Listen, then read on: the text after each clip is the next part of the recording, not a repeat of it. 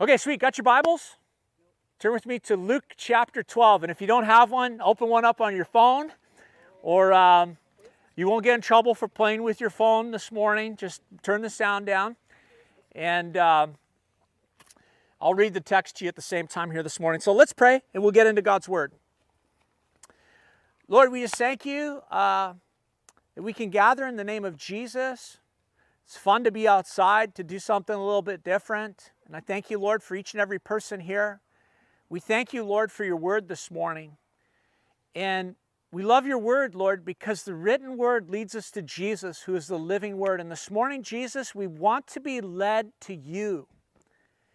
And so, Lord, we pray that your spirit would come and breathe life into the word of God, that the power of God would be present to apply the word of God to our lives, and that our hearts would be turned towards Jesus this morning. And so, Jesus, we just begin by doing that in the attitude of our own hearts to say, Jesus, we long for you. We desire you this morning. We pray that you'd meet with us. And we pray that you would teach us from your word. And we give you this time in Jesus' name. Amen. All right, so uh, yeah, if you're joining us this morning, you haven't been around, we've been making our way through the Gospel of Luke, verse by verse, chapter by chapter. And uh, we're in the back half of Luke chapter 12 this morning, and this is a great text. It's all about the second coming of King Jesus. Are you looking forward to his second coming? I, I called this message this morning, uh, Are You Ready? Are You Ready? You know, anytime we preach and teach about Jesus' second coming, we're confronted with that question. It's like, Am I ready for his coming? Is my heart prepared? Am I looking forward to it? As I was studying this week um, and preparing, you know, I got lots of different old preachers that I like to read, and one of the ones that I love is an old Anglican guy by the name of J.C. Ryle. He died in 1900, okay? So I was reading some of his old messages this week, and uh, I read something that he said that put me back on my heels. I just kind of had to pause and go, okay, I've got to just digest this a little bit and consider this a little bit. He was a, an outstanding Anglican minister and a lover of the Word of God, a preacher of the Word of God, and he said this The true Christian should not only believe in Christ, should not only love Christ, he should also long for and look forward to the appearing of Christ Jesus. And if he cannot say in his heart, Come, Lord Jesus, there is something wrong with his soul. And I thought, wow, something wrong with my soul if I can't say, Come, Lord Jesus. And I, I just had to take a personal inventory. Jesus, in the first half of Luke chapter 12, as we looked at last week, spoke to the disciples about some of the dangers that we can come across on the road to the celestial city, on, on the narrow path to, towards the presence of the Lord in heaven. And Jesus warned the disciples that the greatest dangers uh, they could ever face was not things on the outside of them, but things that were going on the inside of their lives, on the inside of their own hearts. He warned them of hypocrisy, he warned them of the fear of man. He warned them of having greedy, covetous hearts. He warned them about worry and anxiety in this world. And Jesus taught the 12 that to overcome these dangers in this life, you have to fear God more than you fear man. And you have to love the things of heaven. You have to love the things of the kingdom of heaven more than you love the things of this earth. And so, speaking to them about the dangers along the path, Jesus then turns the conversation and he begins to talk to them about his second coming, in particular, to turn their hearts towards thinking about future things. The Bible, when we look at the Bible, the Bible prophesies many things, but the next great event, we know this that the scripture prophesies is the return of the Lord Jesus Christ to earth. Jesus came once, born of a virgin, crucified on a cross, buried in a tomb, resurrected from the dead, ascended into heaven, seated at the right hand of the Father. He has been here once and he promised that he will come again. 300 times the New Testament tells us that. Isn't that incredible? 300 times we are told that Jesus will come again. On the night, the last night before he died, Jesus said, I will come again. And so the question for us when we consider his coming is always this Are we ready? Many people in our world have not heard about his first coming. They don't even know Jesus came the first time. Some people know strange rumors that Christians believe about Jesus coming again. But the reality is, the vast majority of people are not watching for his coming. They're not looking for his coming. And Jesus taught that if we want to avoid the dangers along the narrow road, we have to get our eyes on the future. And in particular, we have to have hearts that are set and say, Come, Lord Jesus. And if we'll get our focus there, what will happen is, is we'll get busy in this life doing the things that Jesus would have us do. So if you've got your Bible, turn with me again to Luke chapter 12 and let's read this. Verse 35, it says this Stay dressed for action and keep your lamps burning and be like men who are waiting for their master to come home from the wedding feast, so that he may open the door to him at once when he comes and knocks. Blessed are those servants who fi- whom the master finds awake when he comes. Truly I say to you, he will dress himself for service and have them recline at table, and he will come and serve them. If he comes in the second watch or in the third and finds them awake, blessed are those servants. But know this that if the master of the house had known at what hour the thief was coming, he would not have left his house to be broken into. You also must be ready, for the Son of Man is coming at an hour that you do not expect. So Jesus says this to this crowd and to the 12 stay dressed and ready for action. The original language expresses this idea that you're to gird up your loins. It's like pull up your pants, be ready to get to work. It's that idea. Jesus says, don't let your light go out, keep your lamp burning. Be like a man that is waiting for his master to come home from the wedding feast so that you may open the door and welcome him. Jewish weddings historically took place in the evening and they could go long into the night. A servant would never know when his master, the bridegroom, was going to return with his bride. So they needed to be ready so that should the bridegroom come home with his bride and appear with that shout, they would be ready to greet him. And so Jesus said, we should be busy doing the works, the things the Lord would have us to do. I would say working and watching and waiting, ready for the moment of His return. We want to be about the work that the Lord has given us to do. And Jesus says something shocking about this. He says that if He comes, or when He comes, and He finds us waiting for Him, He will dress Himself to serve us, which is an amazing thing. It's so strange. Like, whoever heard of such a thing? Servants serve their master. The master is never expected to serve the servants. Whoever heard of such a thing? But Jesus says that if he finds us waiting for him, he will come and serve us. Masters don't do this. Masters don't do this with servants, but this is what Jesus does. And he says, Blessed are the servants who are waiting for him at his return. He compared his return to the, to the coming of a thief to rob a house. He said, obviously, if a homeowner knew the exact hour the thief was coming, he would ensure that he was ready to deal with the intruder in the situation. But the genius of a thief is this the thief comes at an hour when the homeowner does not expect. And Jesus said, My coming will be in the same manner. So you have to be ready because the Son of Man will come at an hour that you do not expect. Now look at verse 41. Peter hears these things and he asks this question Lord, are you telling this parable for us or for all? It's interesting here, as we're going to read in a minute, that Jesus actually doesn't answer Peter's question. You ever ask the Lord questions and he doesn't give you an answer? it happens to me. The Lord doesn't give Peter an answer.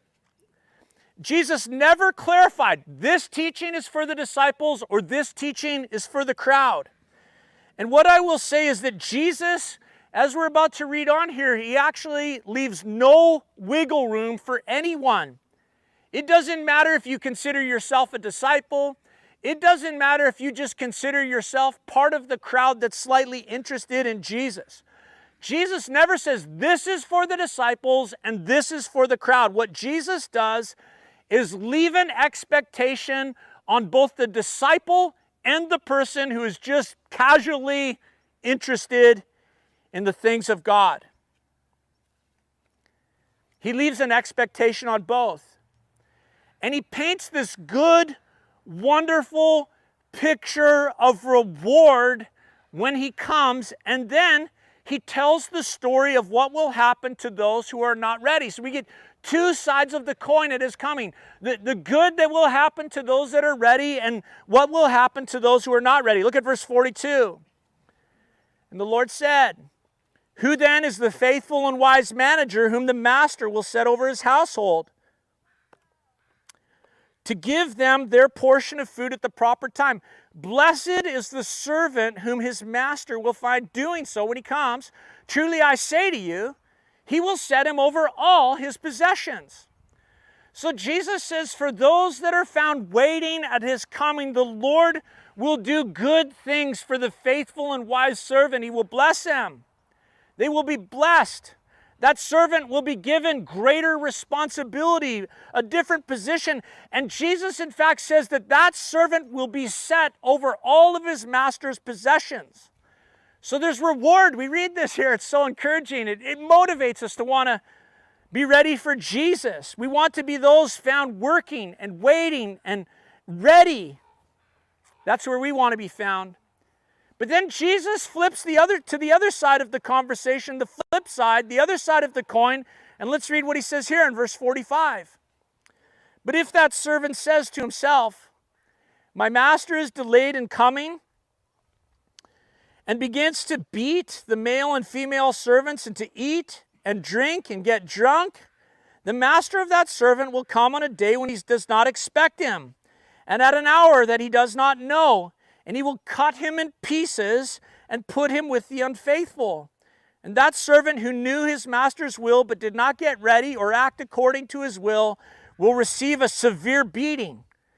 But the one who did not know and did what deserved a beating will receive a light beating.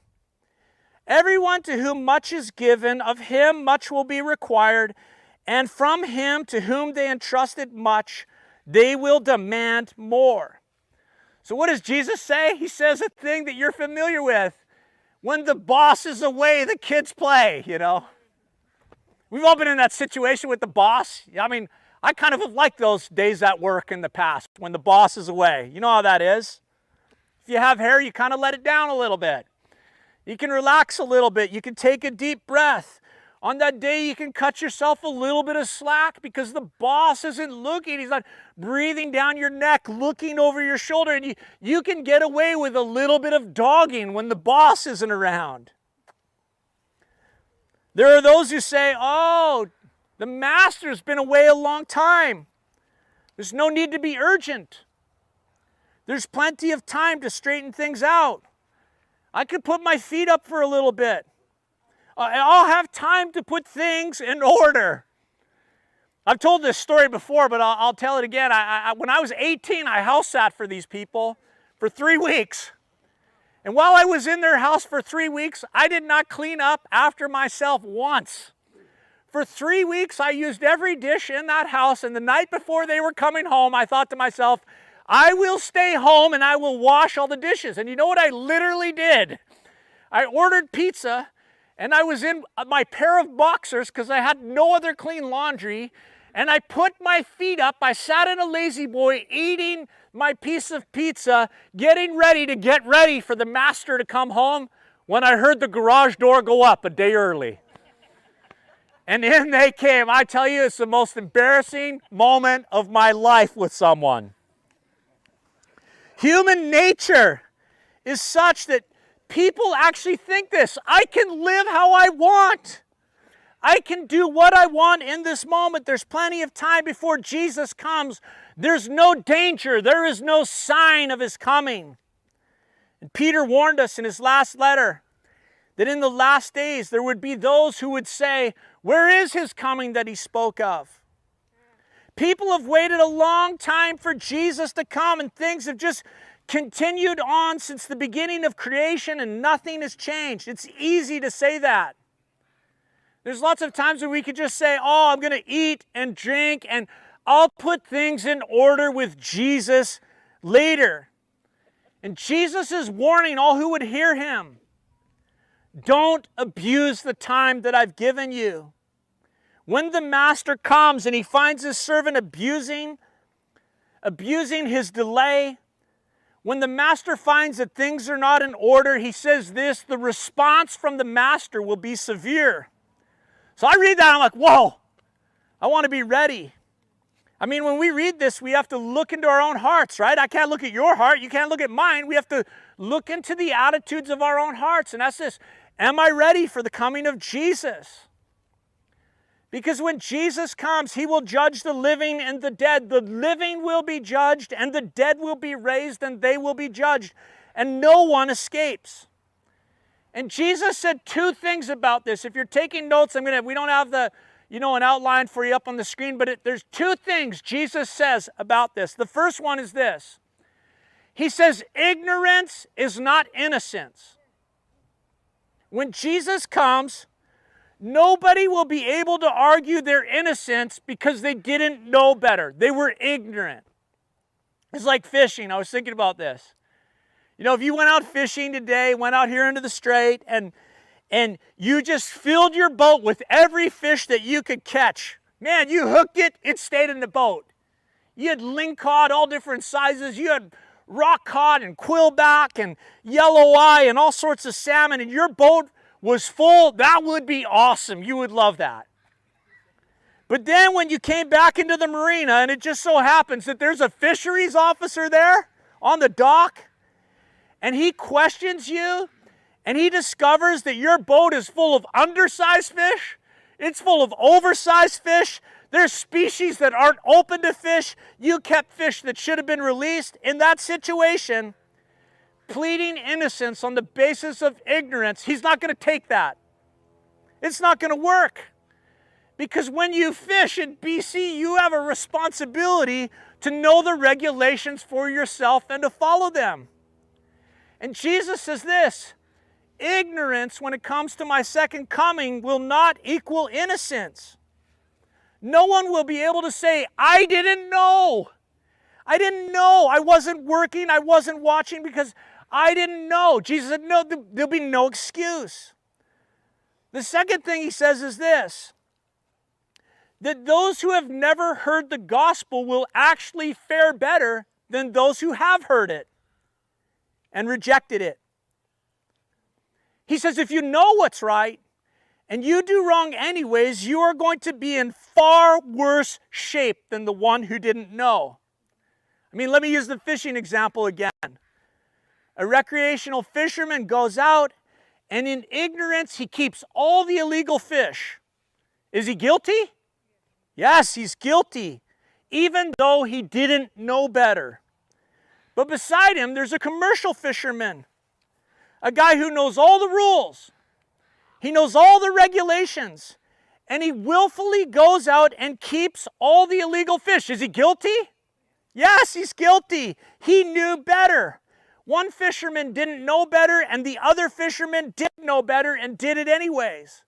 Both are guilty, but Jesus said this the one who knew better will be judged more harshly. It's like uh, first degree murder and manslaughter. Both are cases that wind up with someone dead, but they're judged differently based on the accidental nature of one and the premeditated nature of the other. Jesus said this elsewhere. He spoke of Capernaum and Chorazin. And he said, For these cities, it will be worse than it was for Sodom and Gomorrah because they knew better the kingdom of God, they saw it, and they didn't respond in repentance. I was thinking about this, it makes me think about our generation. In the history of the world, there is no generation that has had more access to the Word of God and the preaching of the gospel. Do you realize that? No generation that has had more access to physical copies of God's Word. No generation that has had the wonders of television and the internet like ours prior. Biblical resources available to our generation have no equal in history. I think about the last two years, every church using live stream, going online with the preaching of the gospel. The gospel has gone out into this world more in the last two years than it has in the thousands of years before this. There's no excuse for rejecting God. And there is no excuse for not watching for his coming. And how much more so for folks like you and I? People who gather with the people of God to be taught the Word of God and to worship Jesus. We know better. We're the commercial fishermen. And Jesus said, To everyone to whom much is given, much will be required. And then he goes on to say this that to be ready for the Lord's return means that you're going to face hardships. Let's check this out. In particular, he says it's going to affect your family. You're going to feel it probably first in your own household. Let's check this out. Verse 49. He said, I came to cast fire on the earth, and would that it were already kindled. I have a baptism to be baptized with, and how great is my distress until it is accomplished. Do you think that I have come to give peace on earth? No, I tell you, but rather division. From now on, in one house there will be five divided three against two and two against three. They will be divided father against son and son against father, mother against daughter, and daughter against mother, mother in law against her daughter in law, and daughter in law against her mother in law. Jesus said this For me to do the job that my Father has sent me to do, there is going to be suffering. I'm going to go through a baptism of suffering. We know this. He was referring to his death. He says, I've come to cast fire on the earth, which I think means there's going to be trouble associated with the message of Jesus. There is going to be trouble associated with preaching the gospel. There'll be strife, there'll be dissension, there will be the possibility of persecution. It's not a very peaceful thing to communicate to people that they are at enmity with God. But it's a wonderful thing to tell them that Jesus has made a way to clear that enmity. If you think preaching the gospel will bring peace to the world, you may want to consider what Jesus says here. Christ never said that the gospel would bring peace to the world, He said it would bring division. You can personally have peace with God and know the peace of God by being in relationship with Christ. Jesus said this to his disciples in another place My peace I leave with you, but in this world you're going to have trouble. Take heart, I've overcome the world. You personally can know the peace of Christ. But Jesus did not come to bring peace into the world. We're not going to usher in, as his church, some utopian era. We need Jesus to come again and put things in order. Amen. Jesus is the one who's going to set the world straight. In fact, if you come to Christ and, and you want to get about working and watching and waiting for Him, it's likely that you're going to experience strife in your own life, probably in your own family. Fathers against sons, mothers against daughters, husbands against wives, or in laws and outlaws, whatever it is. You know, you say to your family, I'm waiting for Jesus, I'm longing for the coming of Jesus, and there'll be some sort of division and some sort of direction. I even think about a household that's in agreement on the things of Jesus. Even in that kind of house, you have to be on guard because the enemy will come and seek to sow seeds of division to get you off track from working and watching and waiting for Jesus. I mean, the classic example is Sunday morning. I mean, we won't poll this morning, but I wonder how many couples had some sort of argument or disagreement on their way to church this morning. The enemy sowed seeds of strife. It's spiritual warfare because he hates the gathering of God's people and he'll do anything to stop them from participating in the worship of Jesus. And it's a beautiful thing to see a united family worshiping Jesus, but unfortunately, that isn't always the case. And it motivates us to pray. So we pray and we say, God, work in my family, work with my kids, work with my spouse. Jesus, we pray for salvations. So Jesus talks about strife, and then he talks about signs. Look at verse 54. He also said to the crowds, when you see a cloud rising in the west, you say at once, a shower is coming. And so it happens. And when you see the south wind blowing, you say there will be a scorching heat, like today. And so it happens. Remember last year? Oh man. No, we got we, we got cooked out here last year. so verse 55, and when you see a south wind blowing, you say there will be a scorching heat, and it happens. You hypocrites. You know how to interpret the appearance of earth and sky, but why do you not know how to interpret the present time? You know, the other day it rained, it was Thursday, and uh, my, my sister and Ben, they, they left yesterday, but Simon, I've been employing him to cut the grass over here while he's been here because missionary kid likes to make some bucks and put some money in his pocket. So I was happy to have him do it. I said, Simon, I need the lawn cut and ready for Sunday service. And uh, so I dropped him off over here, and the rest of the family went off to do what we were doing. And all of a sudden, man, that thunder, did you hear it? And the rain began to come down. I thought, uh oh, I better go get Simon. So I went, came, picked up Simon, I got back to the house, and I flipped open my weather app, and it said, the rain is going to stop in seven minutes. And then in 20 minutes, it's going to start again. I thought, wow, I've never seen this on my app before. Have we got down to this that we can like predict to the minute how long the rain is going to go on? Things are getting pretty precise when it comes to being able to read and know the signs of the weather. Just open an app and it'll tell you. In ancient times, people relied on their ability to read the wind and the sky. We just get to open our phones. And Jesus said it's hypocritical Remember, hypocrisy is the leaven of the Pharisees. He said it's hypocritical to be able to read the weather and not discern the time in which you live. Oh, where is his return, people say. People have waited since the dawn of creation. I mean, think about the Jews. They had the Word of God and they could not discern the time of Christ appearing when He was standing in front of them. They had the prophets, the Word of God and the Son of God right there, and they were unable to discern the time of his appearing. They were blind. And there are many blind to discern the day in which we live. I mean, if you read your Bible and you begin to look around this world, do you see the signs?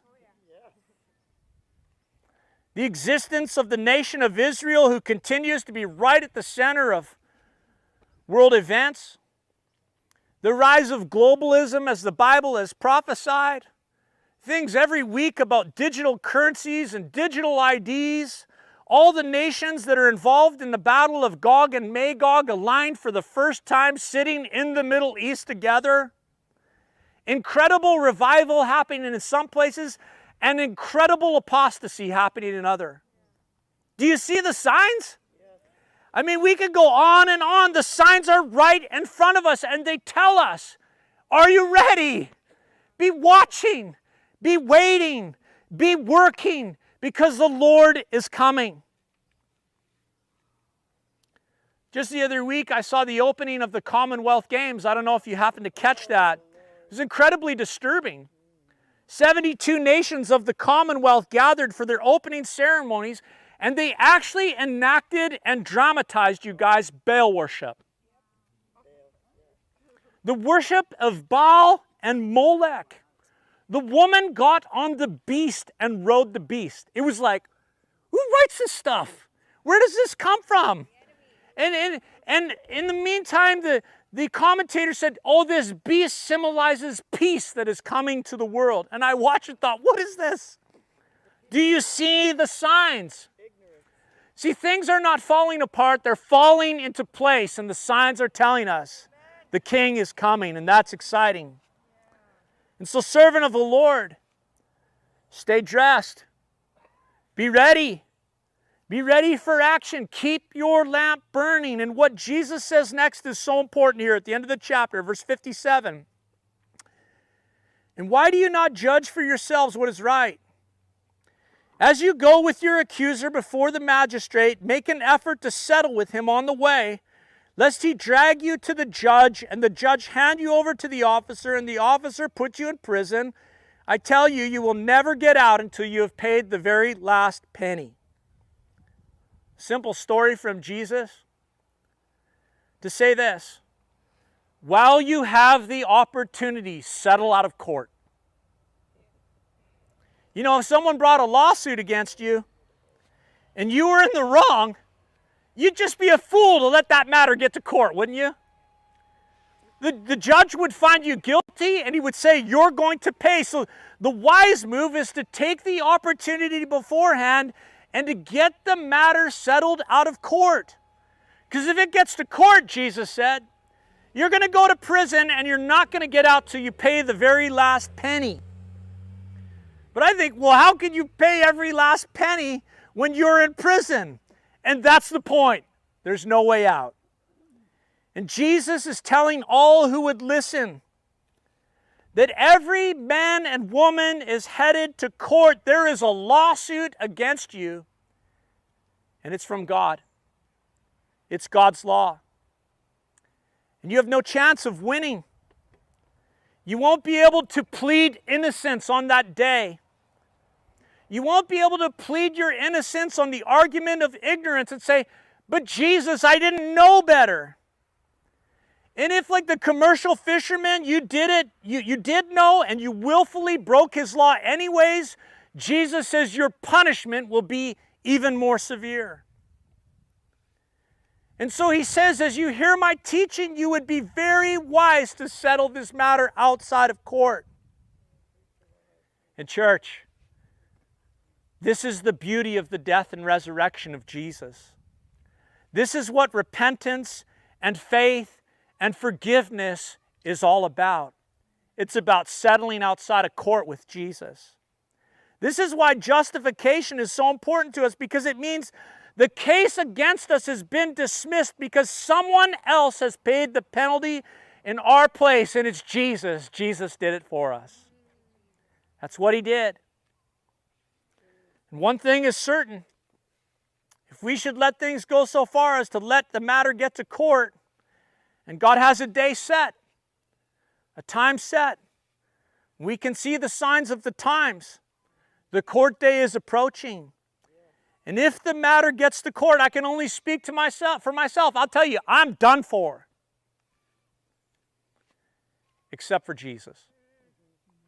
Settle the matter out of court. Repent before God and believe on the Lord Jesus Christ, and, and you will be saved, as the Word of God declares. It's amazing as Jesus teaches these things and even speaks about settling out of court. He doesn't give any guarantee of peace on earth, but there's this guarantee you can have peace with God. You can have the peace of God. All your sins forgiven and taken away. Uh, who could afford to put that off, right? Settle out of court. And so Jesus is teaching all who would hear you have to be ready. And the truth for each one of us is this that we might go to Him before He comes for us. Either way, you have to be ready. And one of the ways that you can tell that you're ready according to the teaching of Jesus is this is that you will love the promise of his appearing. Your heart will say, Come, Lord Jesus, because your heart will be ready for him to come. The matter's already settled. But if the matter's not settled between you and Jesus, your heart won't be able to say, Come, Lord Jesus. Are you ready? Are you ready? Would you stand with me? Let's pray. I'm going to invite the worship team to come.